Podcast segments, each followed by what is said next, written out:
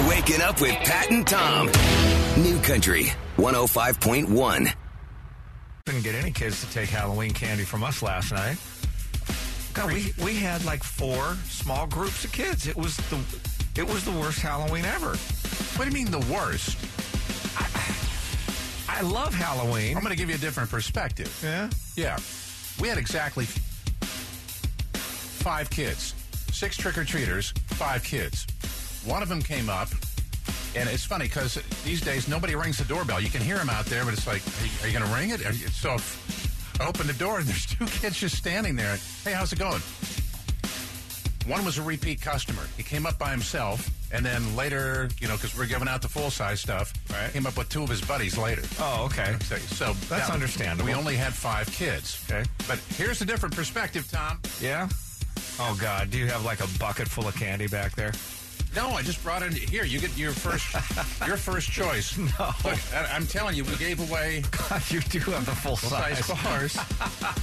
I got M and M's, Snickers, Milky Way, Twix. You want a Twix? You have more Twix candy than our marketplace downstairs. You know, it's funny. I went down there to, to get some to eat for breakfast, and I'm looking, going, "God, they're going to think I stole this."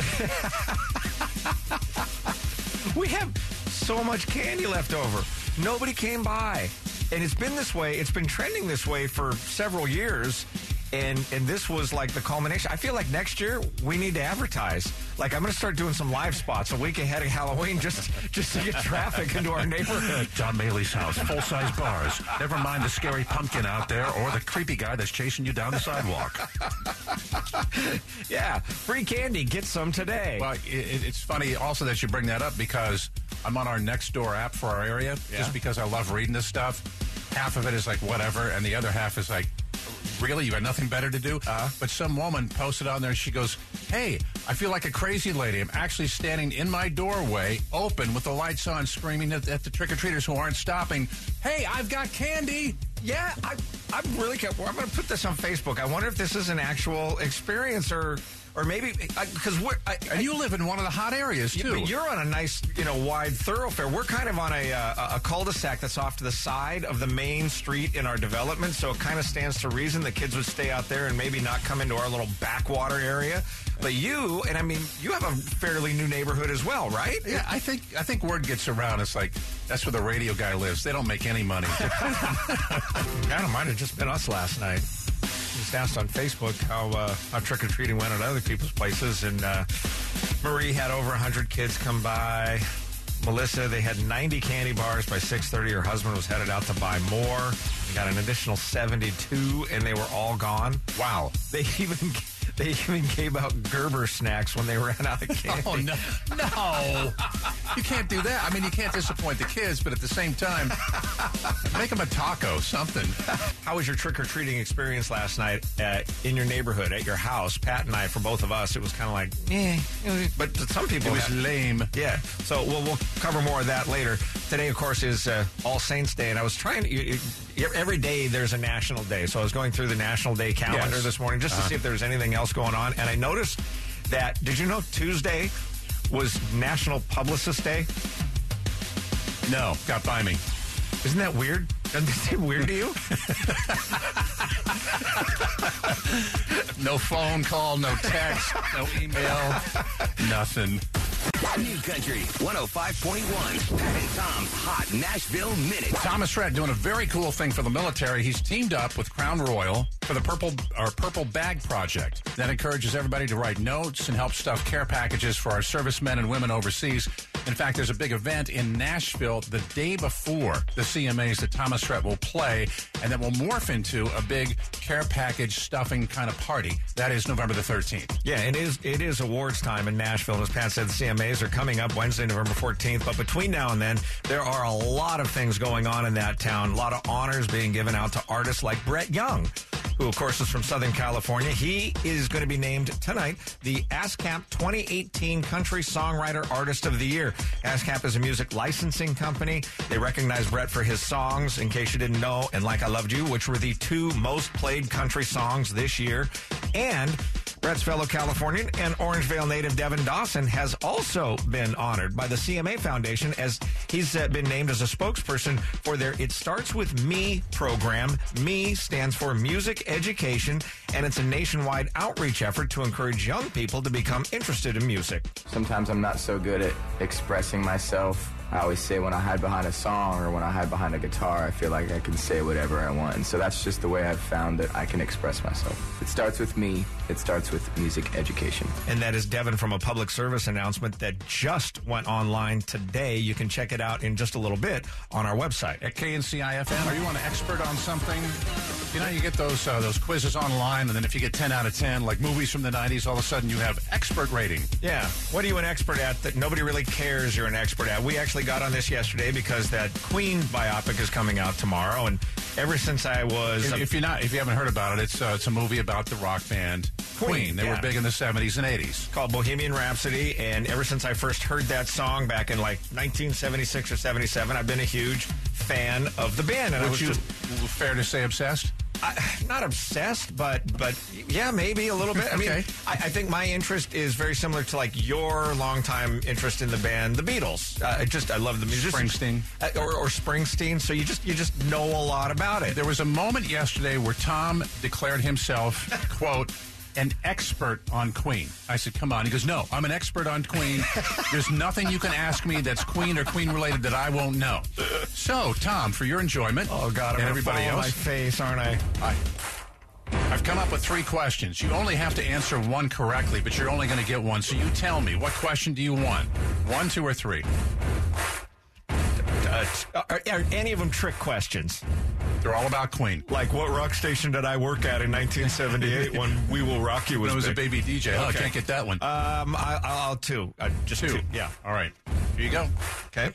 Well, he's handing me the uh, question. You read it. What Queen song was released in 1973, then again in 1975, failed to reach the top 40 both times? Keep Yourself Alive? Yes. Okay, give me another one. All right. Here's number one. Okay. Queen had four songs that charted in the top 10 of Billboard's pop charts. Two at number two, two songs at number one. Uh, name the two songs that hit number one. That would be uh, Crazy Little Thing Called Love and uh, another one bites the dust. That's correct. Okay. And number three. Here you go. This is the joke question, isn't it? No. Two of Queen's albums, A Night at the Opera and A Day at the Races, were both named after movies starring Marx Brothers. Besides the titles, what do these two albums and two movies have in common? Oh, uh, you might have me on that one. Uh, ah, I don't know. Really? I, I don't know. Both the albums and the two Marx Brother movies were released at the same time in chronological order. In other words, the oh. same distance apart, Okay. one after the other. That's pretty good. Two out of three is not bad, though. We'll give you a, f- a fair rating. Oh, come on, a little bit better than fair. I don't know that we can make you the king of queens. Last night for Halloween seems like it was one of two ways. You're either one of those houses that was just inundated with trick or treaters, or you got hardly any. Boy, we got, I think we had four small groups of kids total, which is just really, I, I almost, I'm almost taking it personally. We had six kids, and really five kids because one was a repeat. We were giving out full size bars. And here's the thing: our, I think our yard was a little too scary uh, for the for the little ones. We had uh, skeletons on a bench. We had a light up vibrating skulls on the ground. A floating ghost that made noise that came across the yard, and then right next to the door, about a four foot witch that her eyes light up and then she cackles a little bit. But here's the other thing too: like Deetra, she said, turn the lights off. So we had the lights off for a while, and I said, wait, I think the lights need to be on. No, they don't. That way you can see the yard. I said, but if the lights aren't on, how do they know you're you're open for business? That's what you need, right? Uh-huh. So I think next year I'm going to get like Krispy Kreme. I need a hot sign, like a hot light.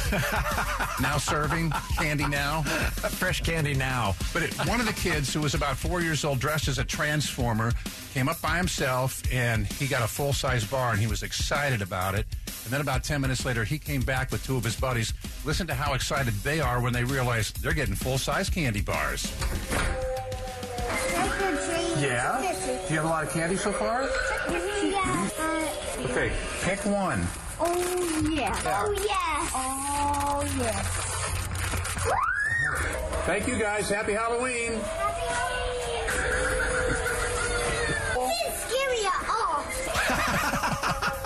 Did he say that's not scary Yes, at that all? wasn't scary at all. And I think that's the type, type of attitude. Remember when you were a kid and you'd go to the doctor's office for your first shot and you were scared to death?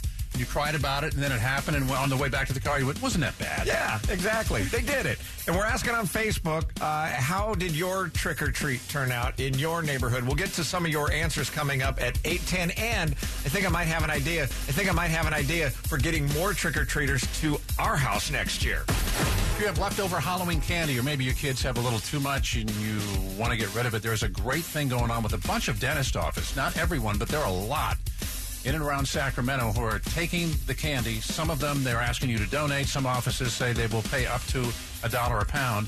They're going to take that candy and ship it off to our servicemen and servicewomen.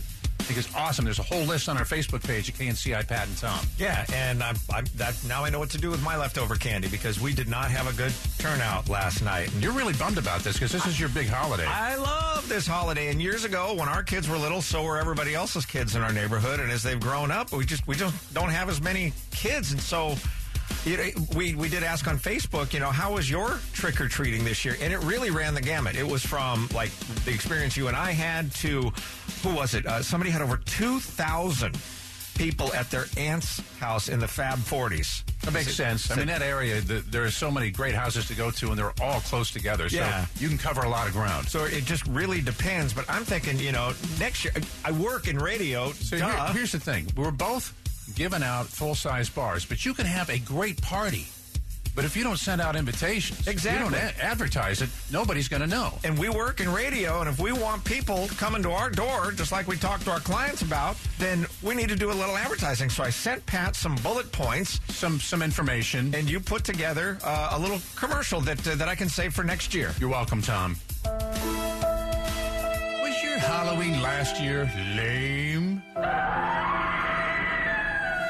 Well, not this year. Get yourself to Tom's Big House of Halloween, featuring full-size candy bars. All your favorites, Snickers, Reese's, Milky Way, Skittles, Twix, easy to get to and easy to find. Not as scary as last year, but still more fun than any house on Palmerston Loop. And for a limited time, every fifth trick-or-treater gets a dollar. This year, make Tom's Big House of Halloween your first stop, and it may be your last. I'm Tom Mailey, and I approve this Halloween message.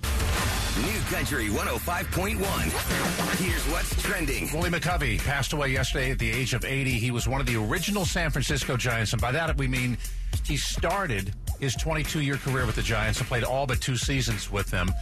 He had such a positive impact on the team in the Bay Area that they named McCovey Cove after him. So if you've ever been to AT&T Park, that's why. He was this big, strapping uh, left-handed hitter and would have been easy for him to reach the water repeatedly. His teammates loved him so much, they named an award after him even after he was gone from the team. They give it out each year to the most inspirational player. It's called the Willie Mac Award. And I had the privilege of meeting this man about 10 years ago. I just kind of introduced myself. He spent time with my then 12 year old son, Lucas, and some of his teammates at Willie's Restaurant in Walnut Creek, simply called McCovey's. He talked with the kids about their interests. They laughed, and then he told them that no matter what, two things: you always have to get a, give a great effort, and two, it's important to help other people. Willie McCovey, age 80, he will be missed. remember you coming back from that weekend and talking about how impressed you were with how he treated those kids. That's, Yeah, and he was even at that time he wasn't in great health. Yeah. Uh, you can't totally blame the fans. Red Sox players were calling for, catching, and chugging cans of beer all along the route of their victory parade yesterday in downtown Boston, and it it was all fun and games until the World Series trophy got broken. See, Boston, this is why you can't have nice things. A full can of beer was tossed towards the float carrying the trophy, which is actually one of four for reasons just like this. The player holding the trophy wasn't ready. The can hit the $15,000 trophy and broke off a couple of its little flagpole thingies. The uh, damaged trophy can be repaired. The fan who tossed the can doesn't sound like anything's going to happen to him, but how much you want to bet from here on out the trophy is going to get its own float in like can-proof glass for future victory Stuff that they reserve for the Pope. One of those. Yeah, exactly. You can see the uh, video of the actual mishap on our website, kncifm.com. Pat and Tom. New Country 105.1.